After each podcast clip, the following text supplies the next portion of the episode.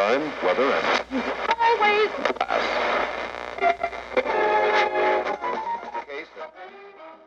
سلام به شما عزیزای دل. می‌دونم که وقت ندارین این روزها اخبار رو دنبال کنین. چه برسه به اخبار دنیای کریپتو.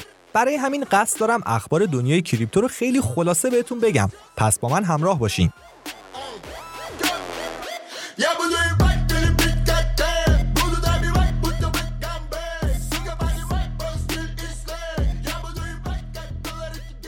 تو این هفته ای که گذشت دوج کوین به خاطر یک خبر مهم یک پامپ خوب 40 درصدی داشت. یعنی اولش 40 درصد بود ولی بعدش اومد پایین. ولی خب میشه گفت اینم خوب بوده. حالا این خبر مهم چی بود؟ این بود که پولدارترین مرد جهان یعنی ایلان ماسک که همین چند وقت پیش به عنوان مرد سال 2021 هم انتخابش کردند گفته که از این به بعد میشه برای خرید ماشین های تسلا پولش رو با دوج کوین بپردازین همین خبر به ظاهر ساده باعث شد که اون پامپ قیمتی برای دوج کوین اتفاق بیفته. این مدل خبرها که میاد باعث میشه آدم بیشتر به آینده ارزهای دیجیتال امیدوار بشه. خبر بعدی هم از همین مدل خبراست. دولت میانمار با اینکه در خیلی موارد تو بحرانه اما برای سریعتر شدن تجارتش با بقیه کشورها اومده رسما تتر رو به رسمیت شناخته.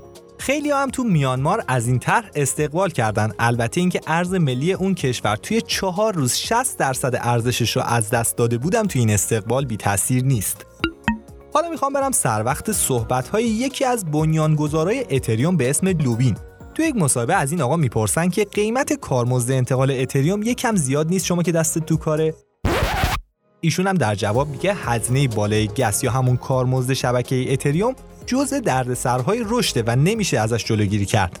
وقتی یک فناوری موفق میشه همیشه یک سری مشکلات وجود داره. ولی این قول رو داد زمانی که اتریوم دو تو سه ماهه دوم یا سوم سال دیگه بیاد این مشکل حل بشه و مصرف انرژی هم خیلی پایین بیاد.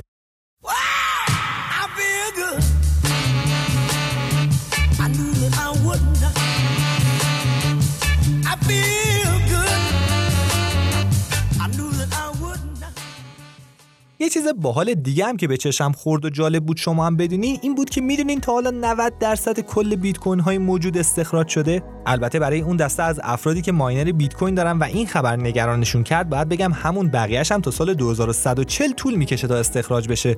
چون همونطور که می‌دونیم پاداش استخراج بلاک هر 4 سال نصف میشه. مثلا الان تقریبا هر 10 دقیقه 6 ممیز 25 صدم بیت کوین استخراج میشه. از این 18 میلیون و 900 هزار بیت کوینی هم که تا الان استخراج شده 3 میلیون و 700 هزار تاش گم شده. یعنی تو کیف پول یه شخصی بوده که الان نمی‌تونه به اون دسترسی داشته باشه. یک میلیون دیگه هم تو کیف پول ساتوشی ناکاموتو معروفه که اصلا معلوم نیست کی هست.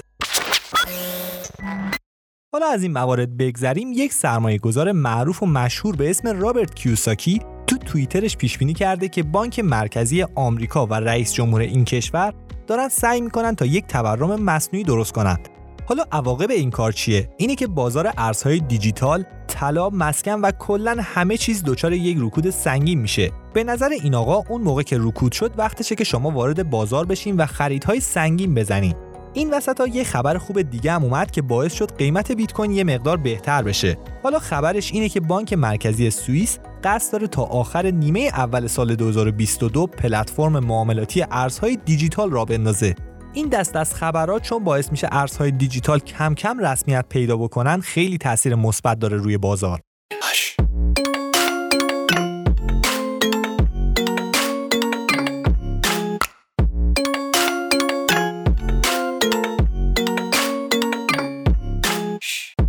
اما خبر آخری رو می‌خوام اختصاص بدم به یک اشتباه تایپی که باعث شد کسی که این اشتباه رو کرده باشه 250 هزار دلار ضرر کنه. موضوع از این قراره که صاحب یک مجموعه گرون قیمت NFT تصمیم داشته که اونا رو بفروشه. برای اونایی که نمی‌دونن NFT چیه باید به صورت کلی بگم که یه سری آثار خاص هنریه که تو فضای مجازی خرید و فروش میشه. حالا این شخص به جایی که اون مجموعه گرون قیمت و 75 اتریوم بفروشه اشتباهی دستش به دکمه ممیز می‌خوره و 75 دهم اتریوم میفروشه. یعنی به جای اینکه 300 هزار دلار بیاد توی حسابش 3 هزار دلار اومد. تو اصطلاح به این جور خطاها میگن خطای انگشت چاق که معمولا موقع تایپ کردن پیش میاد. امیدوارم اخبار این هفته براتون مفید باشه و اونو با دوستاتون به اشتراک بذارین. تا هفته دیگه خدافظ شما.